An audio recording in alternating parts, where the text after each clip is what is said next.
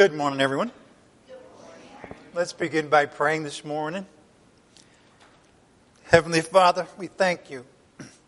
We thank you that because of you and your Son, we have a sure hope for our future, for all of eternity.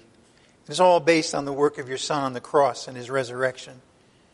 We thank you for, for, your, for your Son, Father. We thank you that you are who you are, that your love and your power and your grace. We thank you, Father, that in all of that, you have provided us eternal life simply by believing in your Son and his death and resurrection. Father, we also thank you that you have given us your word, and we have it in writing, and we have the opportunity through the power of the Spirit to understand it. We ask today, Father, that you would watch over everybody who's here, everybody who's a part of our congregation, the church in this country and around the world. We pray for our country this morning. We pray, we pray especially, Father, for the victims of the collapsed tower in Miami. We just pray, Father, that you would uh, comfort all those who have lost loved ones. And we pray all of this in the name of Jesus Christ our Lord, by the power of the Holy Spirit. Amen. All right. Well, good morning again, everybody. A um, couple of announcements before we get started. Uh, I guess the announcements are getting started, but all right. So once again, I think this will be the last time I'll put this up, but this for the time being is our mailing address because we are going to be portable. We're going to be moving maybe at least twice, so we want to keep that constant. So that's our mailing address. Um, I say it because some people, I'm going to say it now because some people just hear us on Sundays. So 3907 North Federal Highway, Suite 223, Pompano Beach, Florida, 33064. Next Sunday is the Lord's Supper. It's also the last Sunday that we'll have service here, July 4th. Okay, so next Sunday is it, all right? Um, but, but on the other hand, this Thursday, we're going to have Bible study in person. Just one more time, Thursday night at 6.30. So that's something to look forward to. Um, again, we'll have one more Sunday service in this building. Bible study on Thursday, 6:30 at the church. By the way, for those of you that can't make it, as always, we'll also be running Skype so you can participate the way you have been um, for the last, gosh, I don't know, almost a year now, probably over a year now. Yeah. Anyway, so that's uh, that's that's something to look forward to.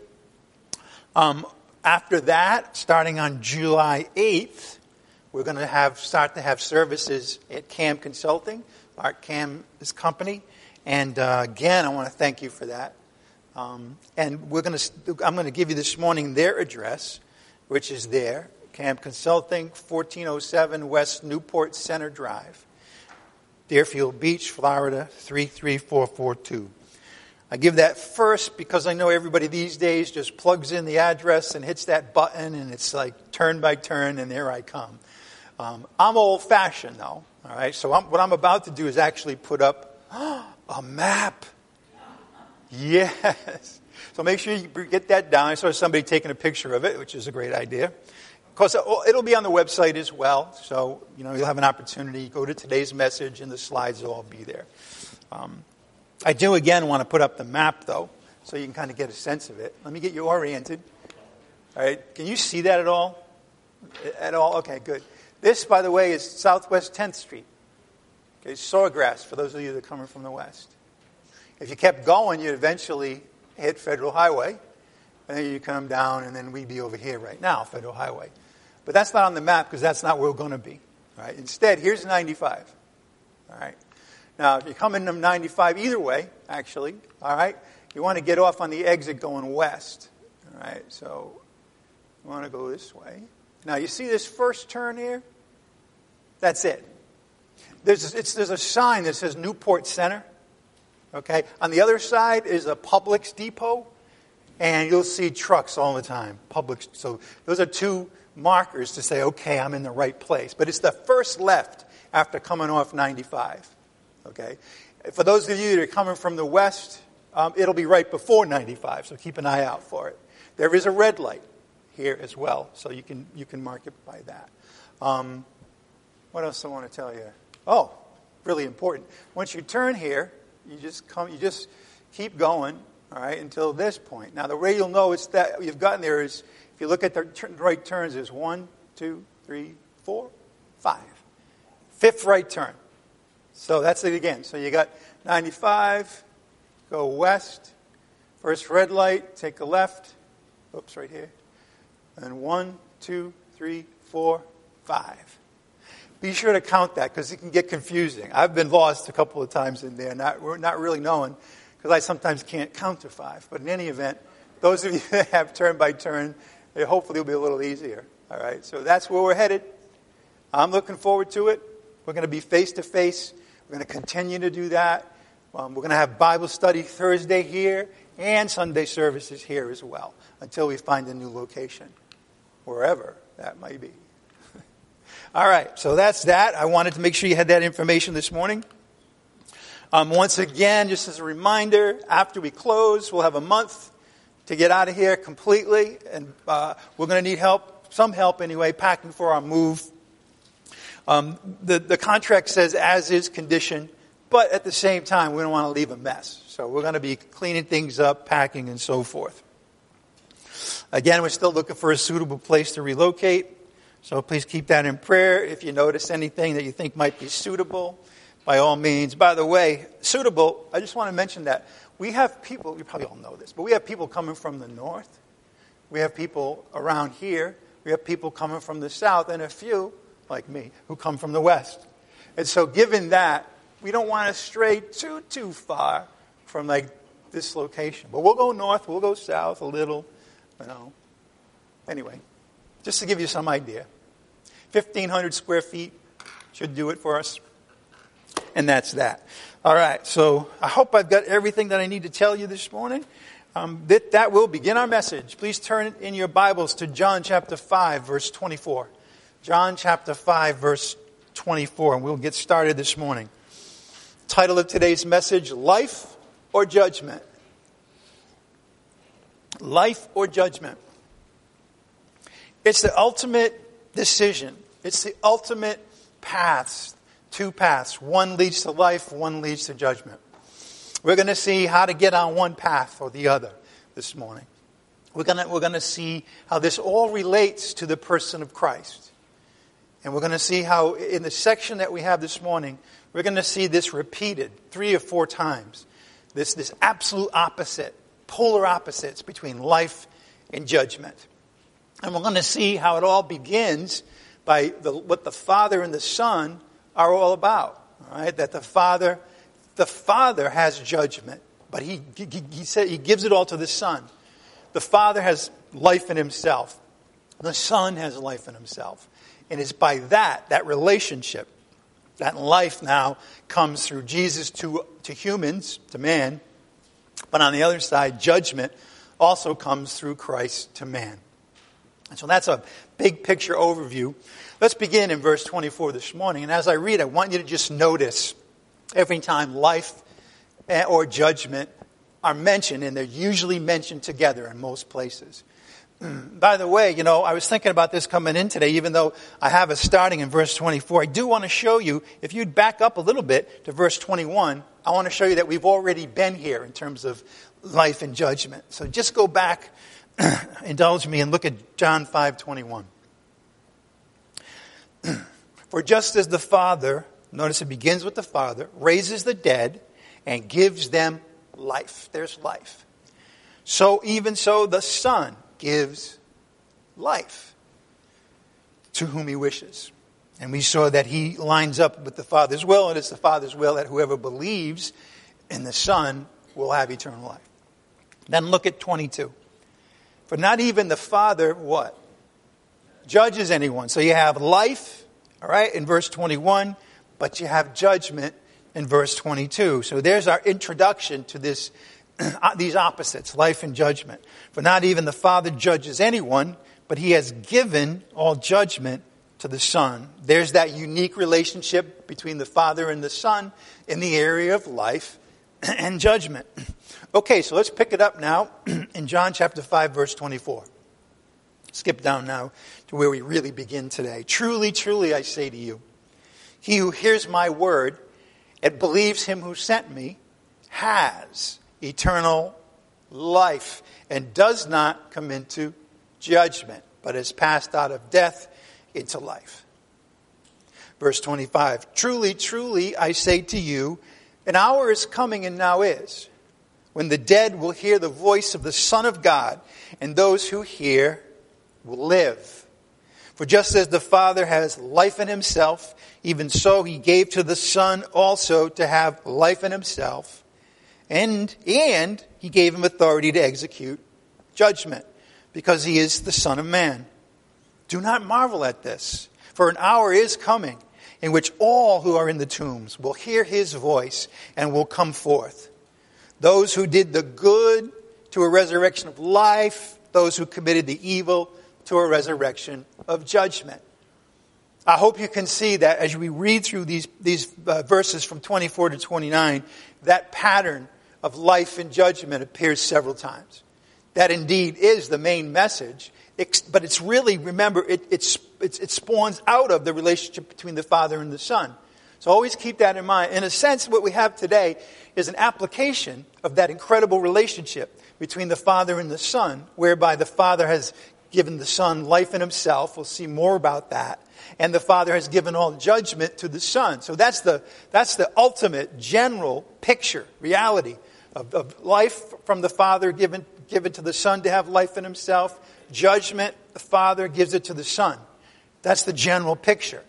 But today we're going to see the, the, the, critical application for man, which is in the area, again, of life and judgment as it has to do with us.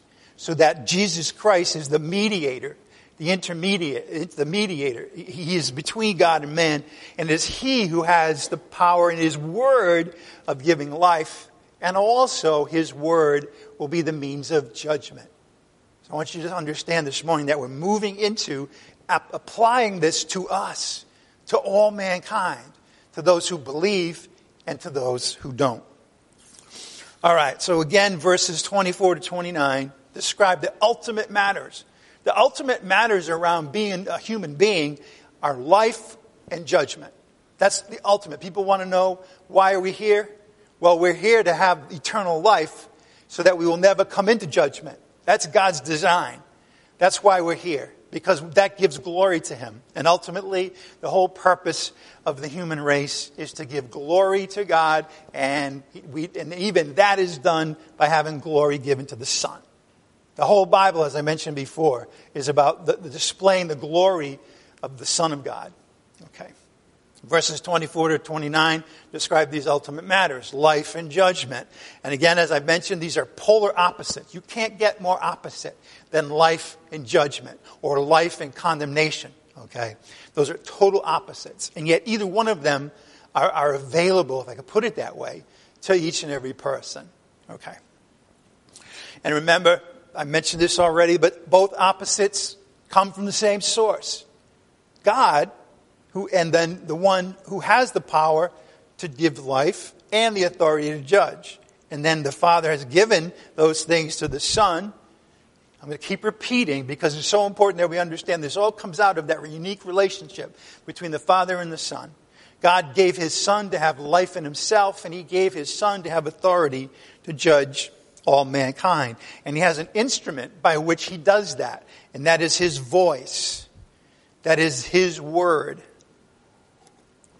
So ultimately, the big picture of life for mankind is answering this question Who will hear his voice and believe his word? That's the matter of life or judgment. That's how it comes into each and every person's life. Do you hear the voice and believe his word? Do you hear the voice of the gospel being preached and believe it? That is the basis for whether you, you live in life or judgment for all eternity. It's pretty straightforward.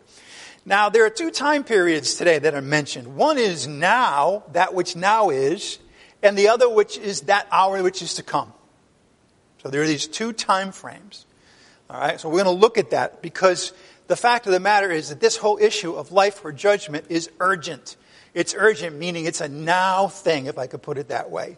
The hour that now is. This is the day right? This is the time of salvation. This is the day that God has, has reserved for those to come to believe in His Son and have life. Okay, as we, as we, as we know from 2 Corinthians 6 2. So it's urgent. It's now. There's a part of this that's now. It's the part now, as we're going to see, determines the ultimate destiny. An hour now is. And that hour is described in verse 24. This is the hour that now is. This time period now, the acceptable time, is when somebody can hear his word and believe him who sent him, God the Father. Those are the same things, by the way, said in two different ways. Again, verse 24 of chapter 5. Truly, truly, I say to you, he who hears my word and believes him who sent me, all right, that's the same thing, by the way. Hearing the word of God and believing the one who sent him has. What tense is has? Is it the future tense? The future tense would be what? Will have or might have. This says has. When? Now. And our now is. Keep going and does not come into judgment. Does not. What tense is that? Is that future? No, because it would be will not, right? It says what? Does not come into judgment. And then the last one, but has passed out of death into life. When you believe in Jesus Christ for salvation, all of these things happen to you at an instant. You have eternal life. You receive it now. You can live in it now. And you'll always have it. You will not come into judgment ever again. Romans 8 1. There is therefore now no condemnation for those who are in Christ Jesus. And that's already happened. You already have eternal life. God has already declared you righteous. You will never come into judgment. And not only that, but you have passed out of death into life already. We were all born dead in our trespasses and sins. But when we were dead, God made us alive. You're already alive. I know you're alive physically, but we're talking spiritually. We're talking about the ultimate life that you have now and can participate in right now. That eternal life, that life of God, that life that God has in Himself, that, that the Son of God has in Himself, that life, that quality of life you have now, that quality of life which is described in Galatians chapter 5 as the fruit of the Spirit. Love, joy, peace, patience, kindness, gentleness, goodness, faithfulness, self control. All of that is eternal life that we have opportunity to participate in right now. Who believe, whoever believes in He who sent the Son has eternal life, does not come into judgment, has passed out of death into life. You will never go the other way. You will never again go from life to death. That's a one way ticket. Okay, so he has passed out of death into life. You have come, you started in the darkness, but now you have become sons and daughters of light. And that will never change. Nobody goes from the light back into the darkness. I'm talking about spiritually. I'm talking about the way God has set things up. So John 5:24 is about right now. But there's another passage too I want you to see this morning that we've been at not too long ago, and that's John chapter 3, verse 16 to 18. This is also about now, the hour that now is. Now is the acceptable time. For those of you here that have believed in Christ and you already have eternal life and you already have passed out of death into life and you never will come out of judgment, this morning what I ask you to do is to now think about your brothers and sisters who are unbelievers. All right? Think about the people of the world who haven't believed in Christ yet. The, the, that, that the now is really for them. They have an opportunity right now to pass from death into life by believing in the Lord Jesus Christ and his death and resurrection. They have an opportunity today to never come under judgment again. They have an opportunity today to have that eternal life, which is the life of God. That all can happen today to somebody. And how does it work? They hear the voice and they believe what is said. It's that simple. It's that simple. Now, I've, I mention this a lot when I repeat because things that are crystal clear to you right now, when you hear them, you probably said, I know that. I've heard that a thousand times. I get that. But now remember that we leave here and we go into the world where we'll never hear that. Where there'll be pressure and people and words, all of whom will try to deny all of that. All of that. Even within churches, they'll say that you have to work for your eternal life. And even in churches, they'll say that you might lose it right? Or that there is, if you listen to so many pulpits today, the pastors are always coming down on the people talking about judgment, judgment, judgment. If you don't do this, God will be mad at you. That's all a lie. And so the, how do you combat a lie? By hearing the truth over and over and over again. This is a place not, not only to mention that, but also, you know, I know, I thank God for you who have who come here all the time, been here for years. But never forget that there could, there could be somebody who's come here for the first time. And they haven't heard this. Or there could be somebody on the internet this morning. And they haven't heard it. For them, this is the day. The day they hear the message, the good news, have an opportunity to believe it. And at that moment, they go from death to life. They have eternal life that they didn't have before. They were under judgment. They were under the wrath of God. And now by hearing the message and believing it, they'll never come into judgment again. This is a now thing for so many people, for millions and billions of people out there that we meet every day. And so what does this say in John 3, 16 to 18? Let's read it together. For God so loved the world. The world is the world of unbelievers. All right? And it was used to be us. God so loved the world that he gave his only begotten Son so that whoever believes in him shall not perish, never comes into judgment, but shall have now eternal life. For God did not send the Son in the world. His purpose was not to judge the world. The purpose of sending the Son was that the whole world might be saved through him. God is not willing that any should perish. Jesus Christ is the Savior of all men, especially believers. Okay? That the world might be saved through him. Verse 18 He who believes in him is not judged. Now, you see, I'm not the only one who repeats myself. You see, Jesus does, right? We heard in John 25, 24 this same message. He said it in John 3, 16. By the way, he'll say it again. So I might teach another whole message on this same thing. Why? Because if it's important enough for Jesus to repeat, it's important for us to hear over and over again. Verse 18 He who believes in him is not judged. Life or judgment. You believe, you don't come into condemnation ever again. However, here's the polar opposite. And we don't want to talk about that. So often we, we want to drop off of our minds, of our consciousness, the reality of judgment. We can't do that. We can't do that. Everybody has to understand that these are the choices for every human being. It's either life, eternal God's life, or judgment, condemnation, the wrath of God. Now, why do I say that? Because people need to understand the stakes that are involved. Now, we're going to see in a little while this morning that has nothing to do with sin. They are not going to be judged because they've sinned. If that were true, all of us would have to be condemned. All of us would have to be judged because we're all sinners. The only issue is do you believe in the Son of God who died for you and rose again?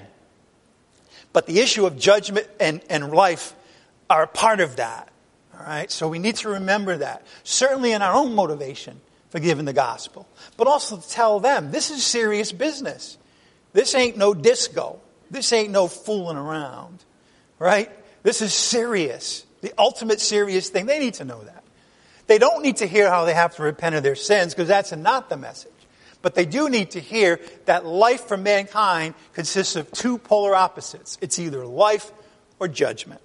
Again, verse 18. He who believes in Christ, the Son of God, is not judged, never will be. However, he who does not believe, notice this word, has been judged already. When, when is that happening?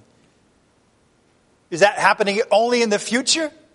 Does this say will be judged someday? What does it say? Has been judged already. So there is a now to judgment, just like there's a now to eternal life. Both of those issues have to do with what's going to happen now for people. Are they going to believe now? Now, when I say now, I don't just mean the hour from 10 to 11. I mean their life. You see, those who don't, as the book of Hebrews says, one life to live and then comes the judgment. However, we start out under judgment. We, we all started out under the wrath of God. We're all, we all were children of wrath. Therefore, the, the beginnings condition of all of mankind is to be under judgment. Those who don't believe stay there. And by that fact of not believing in Christ, they've really been judged already.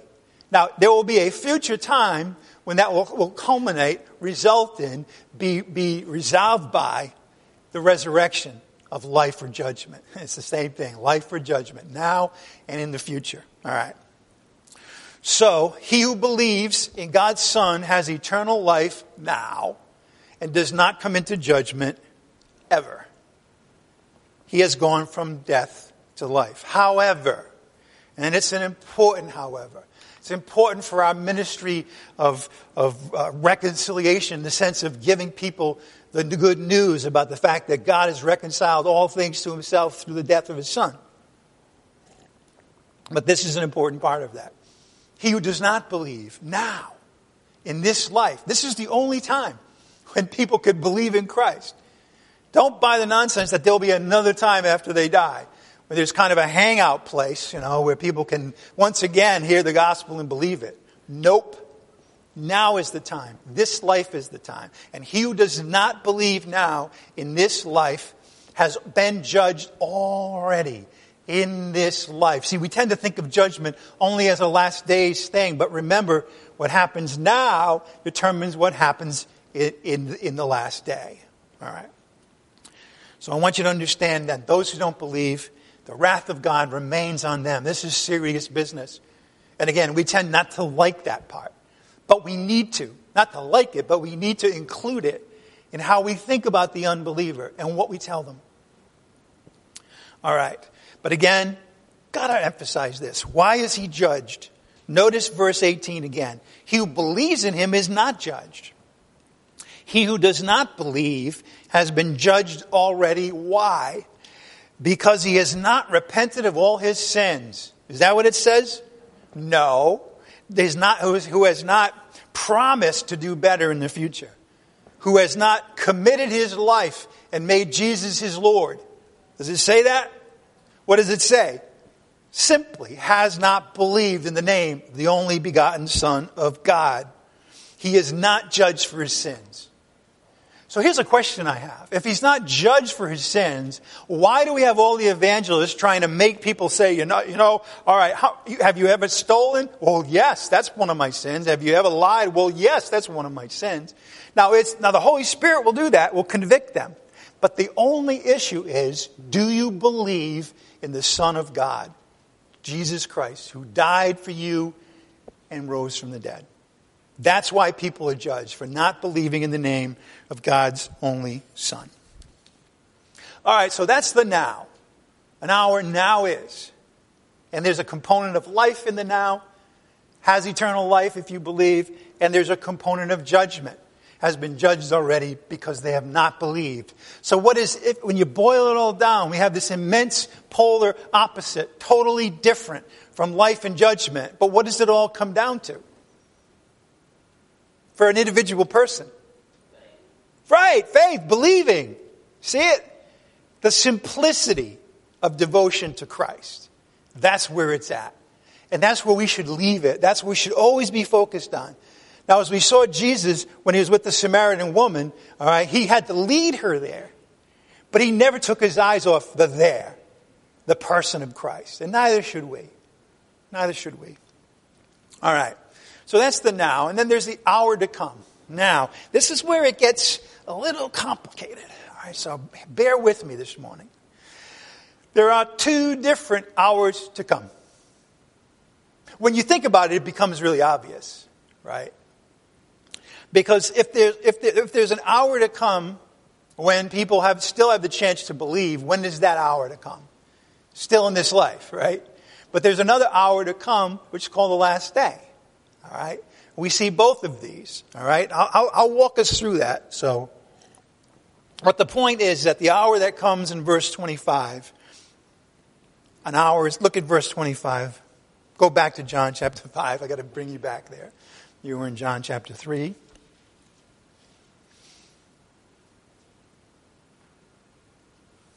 Now, I hope you've noticed something in, in, our, in our treatment of the Gospel of John, we've been going along for weeks with the narrative, with the story, right?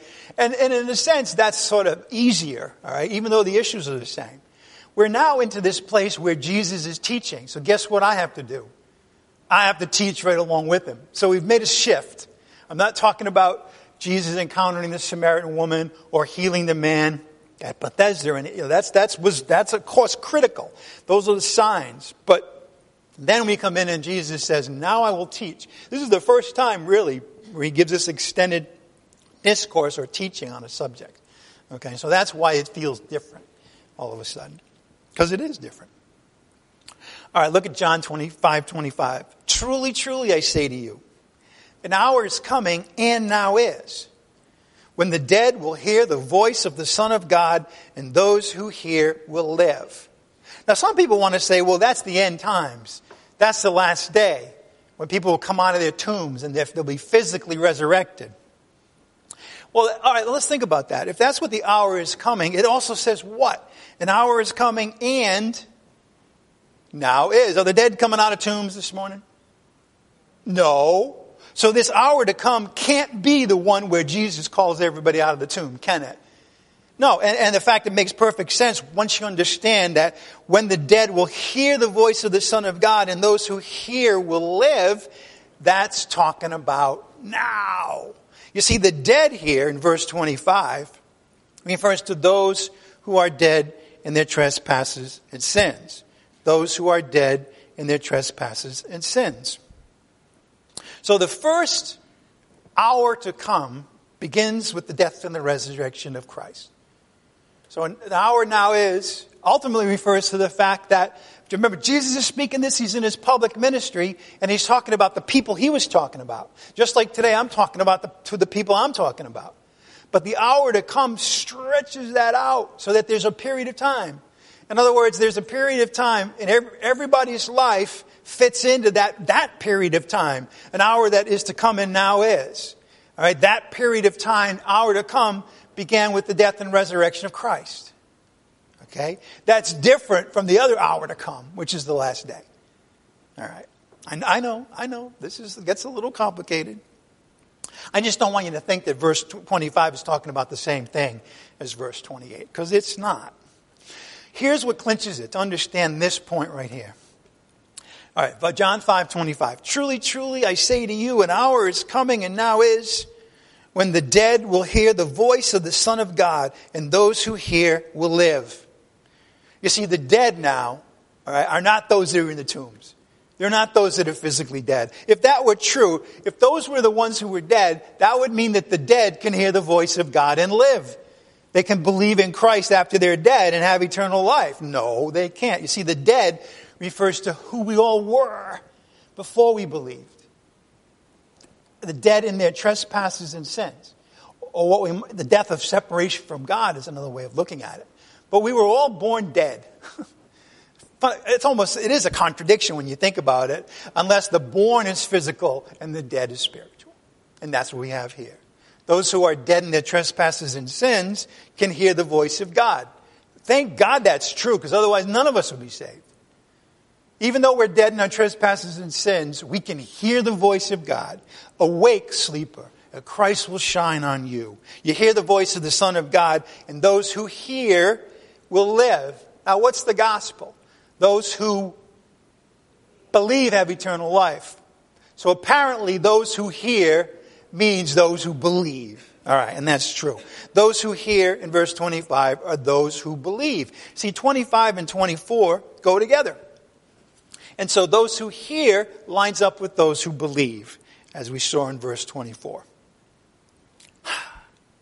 They hear the voice of the Son of God and they will live. They live refers to having eternal life now. The life of God, which every believer enjoys right now. Those who hear will have eternal life now. Well, now you may have, may have recognized that expression, hour is coming and now is. We've heard that before. And I'd like to show you exactly where. It's in John 4 23. In other words, that expression, an hour, an hour is coming and now is, is a very specific expression. Look at John 4:23. Look at John 4:23. An hour is coming and now is. That's what, that's what Jesus says in 524. Truly, truly, I say to you, an hour is coming and now is. He said the same thing in chapter, chapter 4, verse 23. Here, talking to the Samaritan woman. An hour is coming and now is when the true worshipers, remember this, will worship the Father in spirit and truth. For such people, the Father seeks to be his worshipers. When? Now, as well as the hour to come.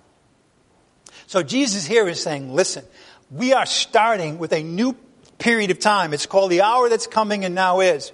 And in that whole period of time, there will be those who worship the Father in spirit and in truth. No longer will they be worshiping in the temple in Jerusalem. Now they'll be worshiping the, fa- worshiping the Father in spirit and in truth.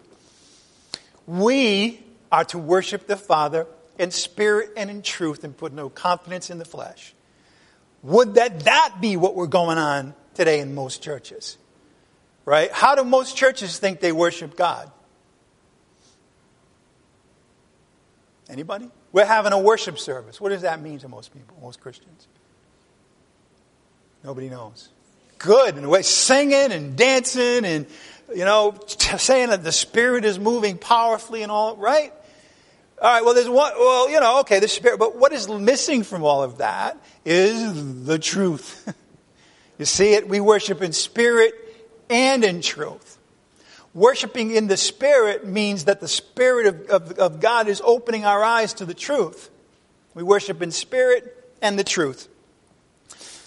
For such people, God seeks to be his worshipers. So, an hour is coming and now is. Jesus spoke that to the Samaritan woman. Therefore, he was saying, Listen, since I am here in my public ministry, this hour has already started. So that those who were involved in the public ministry of Christ could then worship in spirit and in truth. And that continues into our time. It will continue all the way to the rapture. That's the hour that is coming and now is. Can you see that? An hour that is coming and now, I have backwards. An hour that is coming and now is. All right.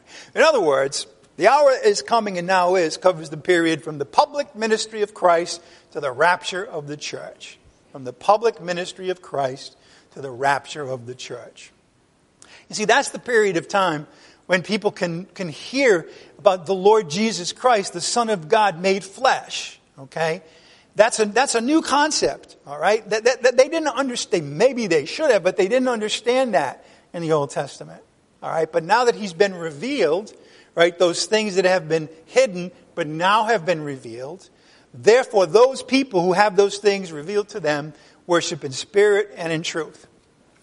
They are the ones that, that can hear the voice of the Son of God and believe to live forever.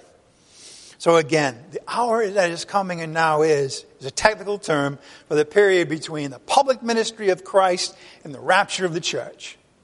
Right? Are we in that period of time? Yes, we are. Why? Because the rapture of the church hasn't started yet, and Jesus Christ has already come. All right? So that's our period of time. That's the period of time that everybody is living in. We tend to think about it as a period of time for the church, but we should also think about it as the period of time for all the people in the world during the church age. Why? Because they have the same opportunity to simply hear the voice of God and believe it and have eternal life also. Need I remind you that things will be a bit different after the rapture of the church. Things will be very different after the rapture of the church. Okay, it's called the Great Tribulation. Okay, that's another period of time. Things will be totally different. You can read about it in the book of Revelation or in many of the prophets. So now is the time. Now is the acceptable time. We want people to believe in the Lord Jesus Christ now, today. It's urgent because we're still in that period of time, the period of grace, where God has not, you know, in the book of Second Corinthians, chapter 5, it says God right now is not counting the trespasses against anyone. God is, you know what? Don't take my word for it. Let's go there. Let's go to Second Corinthians chapter 5.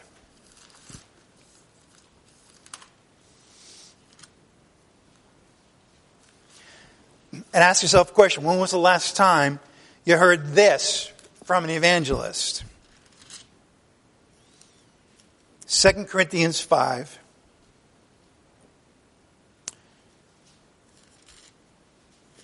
Uh, we'll start in verse 17. I love verse 17. 2 Corinthians 5 17. Therefore, if anyone is in Christ, that's believers in that period and hour is now here and is to come. If anyone is in Christ, he's a new creature. Everything's brand new. Old things have passed away. Behold, new things have come. Now, all of these things are from God who has, who reconciled us to himself through Christ. Christ, the great mediator, reconciles us back with God. And he gave us now the ministry of reconciliation. You know what that is? Preaching the gospel, evangelizing, the ministry of reconciliation so that everybody can know that through the death of Christ they have been reconciled to God. That's a work that has already been complete. All right, now, Verse 19. I want you to notice what it says. Namely, that God was in Christ, recognizing, re- reconciling the elect to himself. Hmm? It doesn't say that? Oh my gosh, the Calvinists are wrong. Namely, that God was in Christ reconciling the world to himself.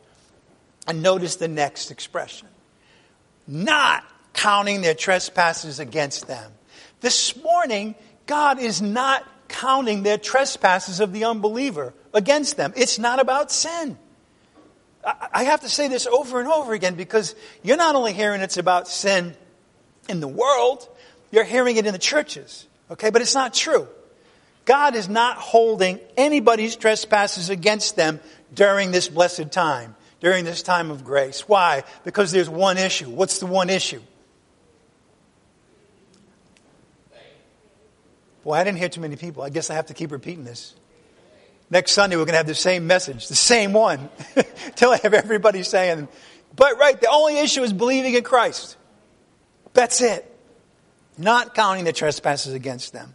And He's committed to us that word of reconciliation. So we go out there knowing that God hasn't counted their trespasses against them, and we're representing God in the ministry of reconciliation. The last thing we should be doing is starting to list or count the sins of anybody. No. One issue. Christ died for their sins, has risen again. Whoever believes in him will have eternal life. Okay, let's go back to John chapter 5. verse 25. John 5, verse 25, once again.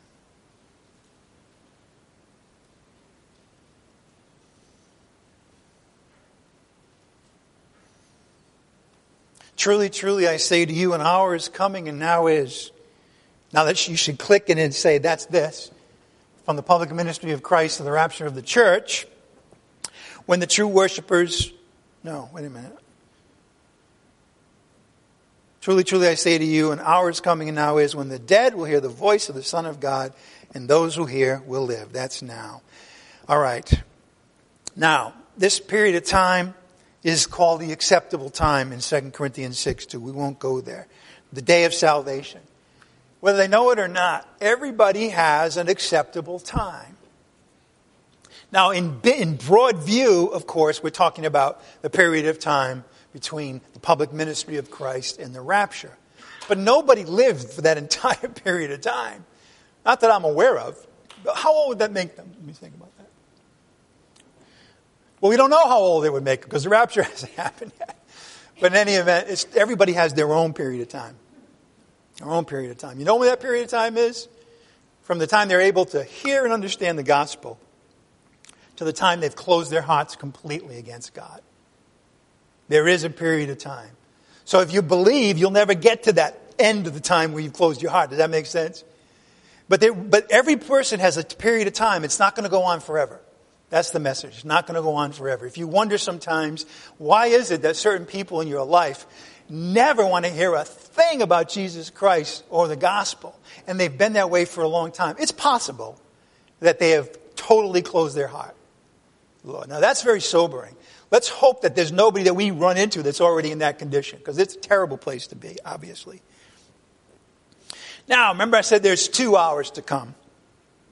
Well, the second hour to come, remember the first hour to come goes to the, between now and the rapture. There's a second hour to come.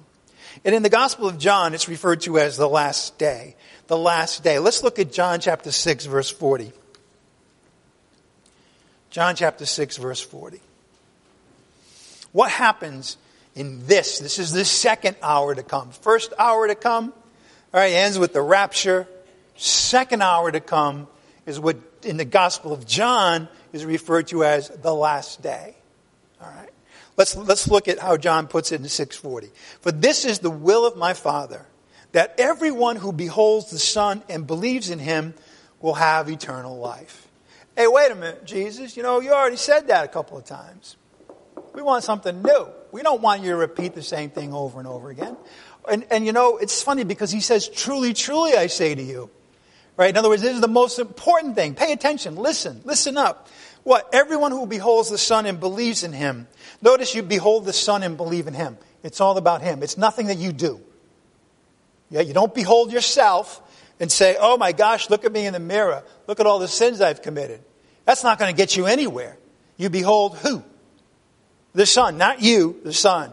You simply look and believe and live. All right? Everyone who beholds the Son and believes in him will have eternal life, and I myself, Jesus, will raise him up on the last day. What is that talking about? Well, we'll see in a minute. But apparently, clearly, there's a last day.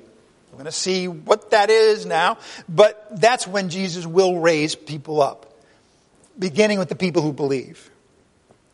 So, in other words, what happens now in this life determines what happens on that last day. What happens now in this life determines what will happen on the last day. What do I mean by that? I mean two things. If you have eternal life now, you'll be, you will experience a resurrection of life in the future in what is called in John the last day. You know, sometimes the Word of God works where there's something that's introduced in a simple picture here in the Gospel of John, and then as you move through and you start to study the epistles, right, which come after that, which is more revealing of the mystery, you start to have to see that what was referred to as one thing, the last day, now as you get closer, you see it's wider than that, that there's actually a, a period of time that's the last day. It's not literally one day. But for here, that's what Jesus is saying. One, sometime in the future, if you have eternal life now, you'll be raised to a resurrection of life on the last day. But, remember, what's today's message? Life or judgment. Life or judgment. My gosh, he keeps repeating himself. Well, of course, you know why? Because Jesus repeats this four times. And just from John 5, 24 to 29. Being judged already, right? What happens now in this life leads to a resurrection of judgment on the last day. Now, those of you who have studied the end times just a little bit, you understand that there's a resurrection for believers, okay? There's actually three, as we'll see. There, and then after that, there's a resurrection of judgment on the last day, which is the great white throne judgment. We know that, but of course, when Jesus is preaching, book of Revelation hasn't been written yet. First Thessalonians hasn't been written yet, so they don't know about that yet. Isn't it great to be in the church age? We know things that have never been known before now. That's why people who say, you know, the whole Bible, you got to take the whole Bible, and you have to pour all of that into the life of the church age believer, is nonsense. Good luck with that. You know, people say, well, whatever Jesus said and did, that means that we say and do. Okay, well, you see, Jesus, Jesus observed the Jewish feasts. So if you really believe that, you better be celebrating Passover, but not only that, the Day of Atonement, and not only that, but the Feast of Booths and all that. But why don't we do that anymore? You want to know why we don't do that? Because it was all pointing forward to Jesus Christ, and He's come, and now we are under a new reign, which is spirit and truth. So in other words, here's the big word. We are dispensationalists. That's a really, that's a bad word, by the way, to people who say you have to make Jesus Lord and you're the elect. They don't want to hear that. But they'll say that, you know what, the church started in Abraham's tent. That would be news to Abraham, by the way. All right, for one thing, you know, Abraham, ah, never mind. That'll be for another day. Don't get distracted, John. All right, being judged already leads to being judged in the last day in the resurrection of judgment. Okay. Go to, please go to John 12, 48 as we continue. John 12, 48.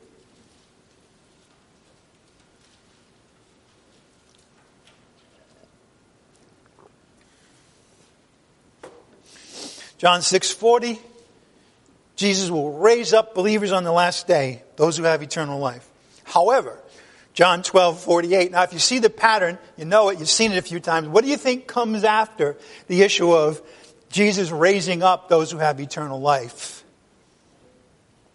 life or judgment. John 12, 48. He who rejects me and does not receive my saying has one who judges him. What will judge him on the last day?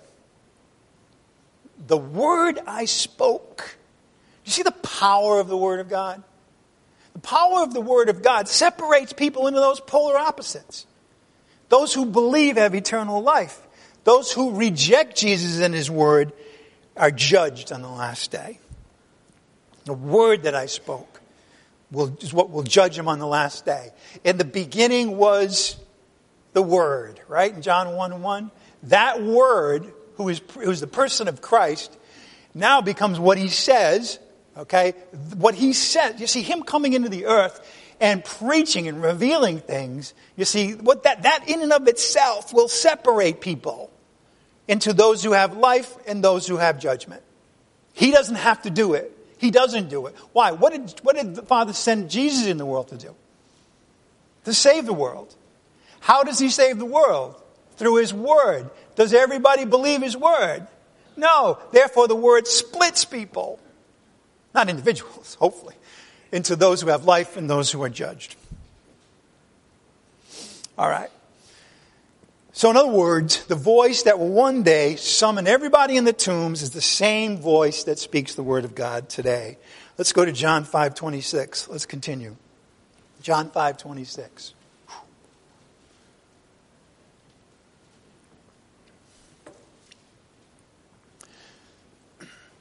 Now we go back to the source of it all.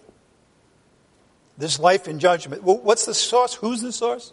God the Father and God the Son. Look at verse 26. For just as the Father has life in himself, even so he gave to the Son also to have life in himself. The source of the eternal life that Jesus gives everyone who believes in him goes all the way back to the Father and the Son having life in themselves. By the way, that means that the son's inheritance, this gets confusing. People think that there was like a day, some people think it was Jesus was born, where now God the Father then gives life to the Son. That's not at all what this is talking about. But Jesus having life in himself was his inheritance from all eternity. This, this happened way back in the mists of eternity past, which we will never really know what all that happened there. We just know what? John 1 1 in the beginning was the Word. In the beginning, eternity past, before anything was created. And the Word was with God, and the Word was God. This was the Son's inheritance from all of eternity. And notice the wording, notice carefully what it says. It doesn't say that the Father gave life to the Son. What, is he, what did He give to the Son? To have life in himself. You might say, isn't that the same thing? No, why? Because if it was that, that's all it would say very simply. The Father gave the Son life. That's not what it says. It says the Father gave the Son to have life in himself. In other words, the status of having life in himself, the right of having life in himself. When did that happen? Eternity past. We don't understand what it means. So don't try, other than Jesus is life in himself. He is light in himself. And that has been true for the Son of God since eternity past. All right. the Father also gives the Son, well, let's see, if He's given the Son to have this right of life in Himself, what comes after that? Life or, huh? Judgment. The Father also gave the Son authority to execute judgment. Look at the next verse, John 5 27. Pretty straightforward. And he gave him the authority to execute judgment. Why? Because, he because answers the question why. Why did God give the Lord authority to execute judgment? This is important to think about. Because he is Son of Man. Hmm. So life, because he's the Son of God, judgment, because he's the Son of Man. You see, it's the same person, right? But he has two roles, titles, Son of God, Son of Man. I did, I did a whole lesson series on this at the conference in, in uh, Arizona this year on the fact that he's both, but for different reasons, different things that he's about. You see, the Son and the Father, that life in themselves is about that unique relationship. It's just the two of them. But when you bring man in the picture, now Jesus becomes to us who also? Son of Man. What's that all about? I'm glad you asked, because I have a slide on that. The title, The Son of Man, refers to Christ's mission on earth on behalf of men and women. You see, when we come into the picture, now Jesus has the new title, as it were, Son of Man. Why? Because it refers to his mission on earth on behalf of men and women. When did, when did Jesus receive life in the Son of God receive life in himself? Eternity past. In what, what situation does he take on the role and the title of Son of Man? Mission on earth on behalf of men and women. Okay. That's really, really important. A lot of people get confused about that. I hope you won't, because it's, it's mission on earth. So you think about all the things that Jesus does on earth, okay? He, his mission is as the Son of Man. All right? This will hopefully clear it up. Son of Man is actually a title given to the Messiah. The Messiah. The promised King the descendant of David, divine as well as human. You see, these are the things that the Son of Man does on earth. All right? So you can see this has particular relevance to the Jewish people, the Son of Man. So, so it's a title given to the Messiah. By the way, did you know that the, the title Son of Man ends in the book of Acts? and then from there forward, it's the Son of God. Now, why would that be? Well, because the, the, the epistles talk about who? the church, you see. And this is a title for the king on earth of the Jewish people, all right? Particularly, he's the promised king. He's a descendant of David, divine as well as human. Let's go quickly to Daniel chapter 7, verse 13, so you can see this. Daniel 7, 13.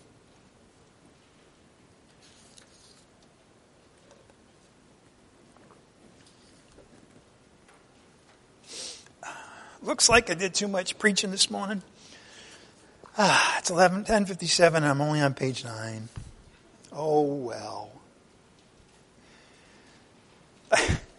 I've slowed down. Why do you think I've slowed down? What just, what just started? Where are we now? In the public discourse, number one, discourse means teaching. You see, you have to slow down when you teach. See, a narrative, you can tell, you can kind of say this happened and this happened. When you take the teachings of Christ, now you got to slow down and understand what he's saying. And that's what we're doing. Daniel chapter 7, verse 13. Vision of Daniel. Okay? A last day's vision. All right? I kept looking in the night visions, and behold, with the clouds of heaven, one like a son of man was coming. And he came up to the Ancient of Days, that's God the Father, by the way, and was presented before him. And to him, who? Son of Man, to him was given what? Dominion, glory, and a kingdom on earth. Dominion on earth, glory on earth, a kingdom. Why? That all the peoples, the nations, and men of every language might serve him here on earth. His dominion his rulership on earth is an everlasting dominion. By the way, that means he has to be God, divine, right? That all the peoples might serve him. His dominion is an everlasting dominion, which will not pass away. And his kingdom, which he will set up in Jerusalem when he comes back the second time, his kingdom is one which will not be destroyed. Son of God, Son of Man. He has life in himself as the Son of Man, but authority to judge as Son. I mean, life in himself as Son of God, authority to judge as Son of Man. All right. Let's go to John 5 28.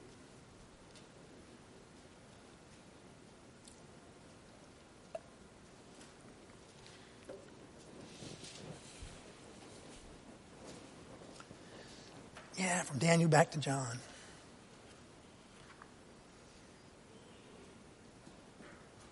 John 5:28.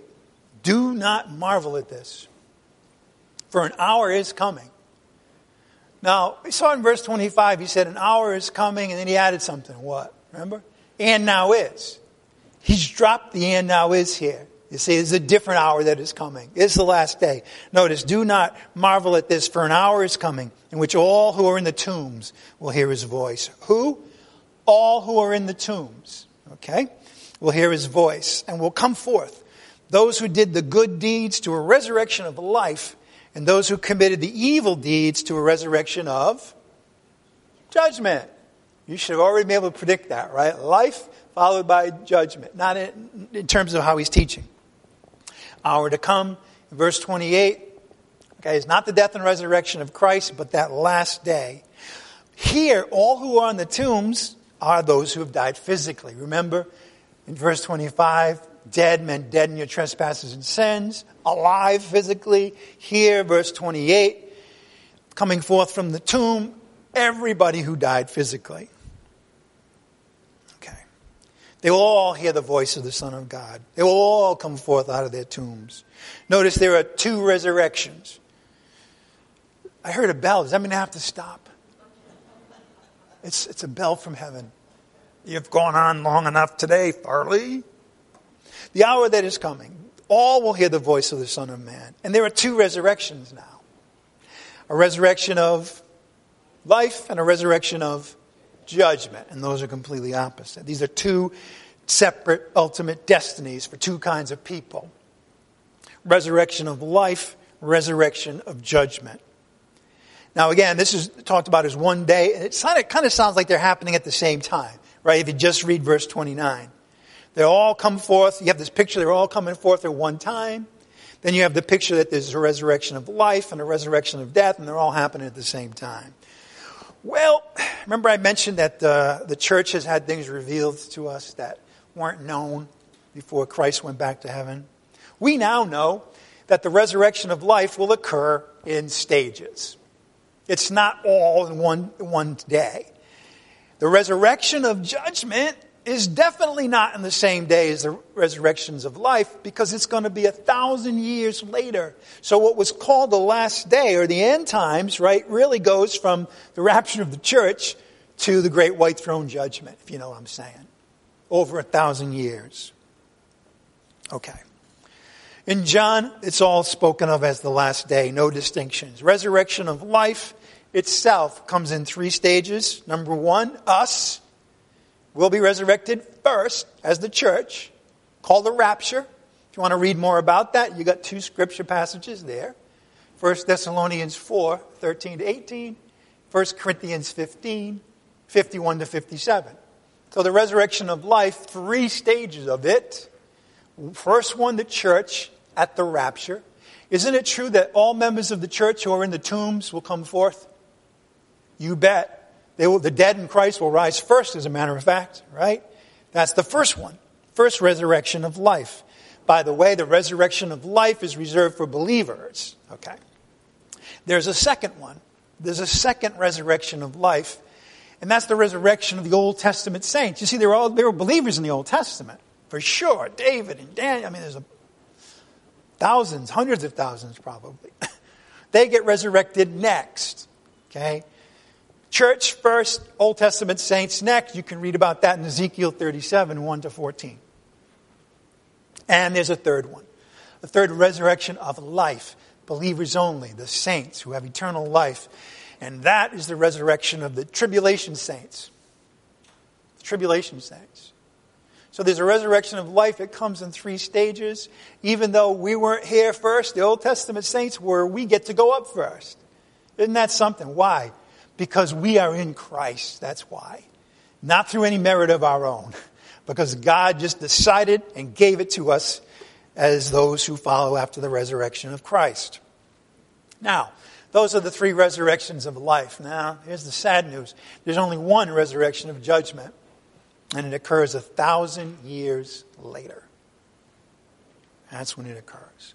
So, everybody who died in all of human race, all the time, they're in the tombs, and then they'll be, they're not believers, they'll be resurrected to a life of judgment a thousand years later.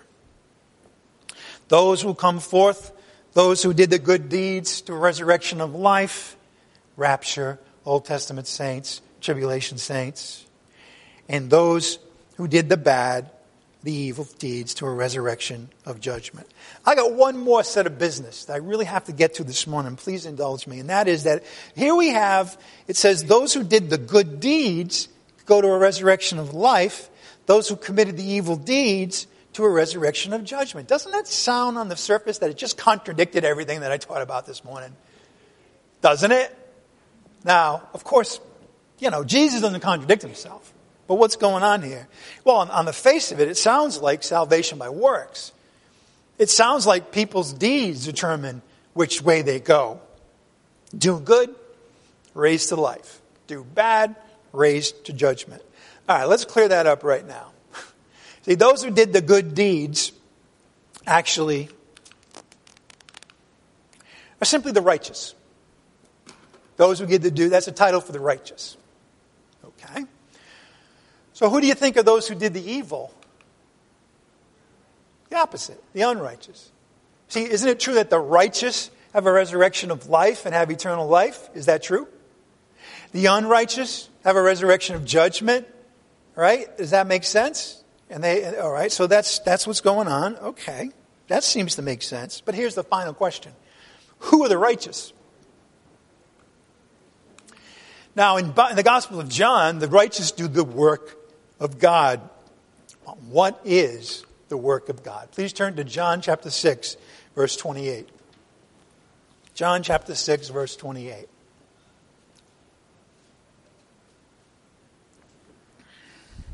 I know you're saying, man, I think it's close to an hour this guy's been up there talking. Yeah, I know. But I'm in the tradition of Paul the Apostle. And there was a time when he was teaching. He started probably at 7 o'clock at night and it was two o'clock in the morning. He was still preaching, and there was a guy who fell asleep. He was teaching for so long, and he fell down and died. And then Paul raised him. Don't get any ideas. Okay, one more. John 6, 28 to 29. Therefore they said to him, What shall we do?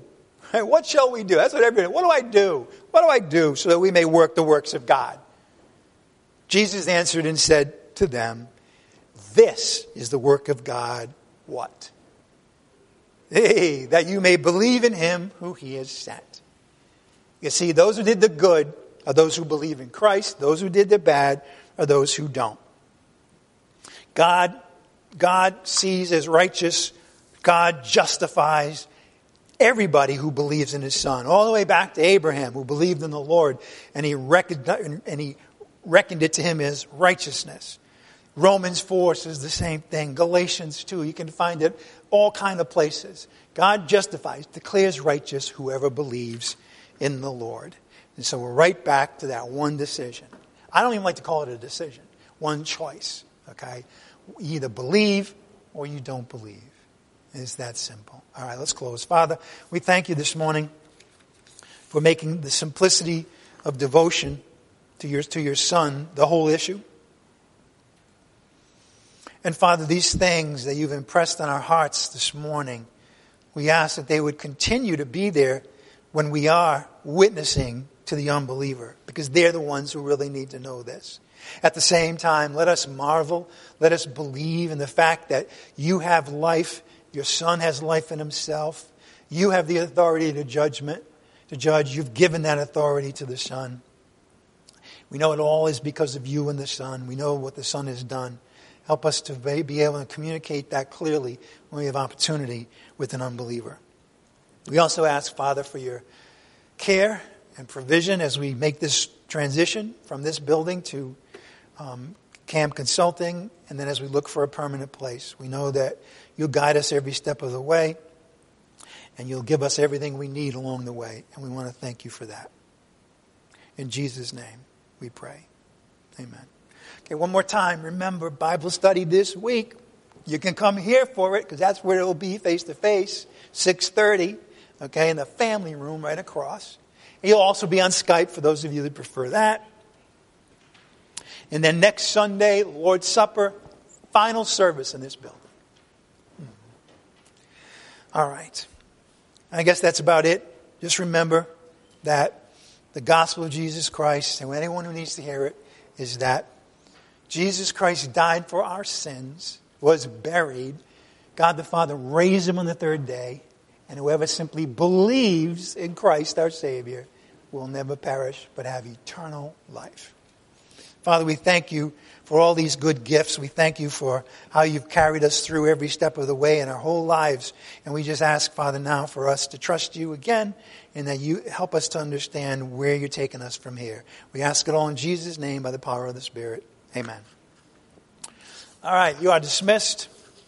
And, uh, oh, by the way, we still, if you still want stuff in this building, remember, if it doesn't have blue tape on it, it's yours for the asking. I have tons of books that I'm not going to be able to take with me, by the way. And you're welcome. I'm going to be in there for a few minutes, maybe a little longer even. So if you have any questions, do you have a book about this? Do you have a book about that? All right, just come on by. Um, and that's it.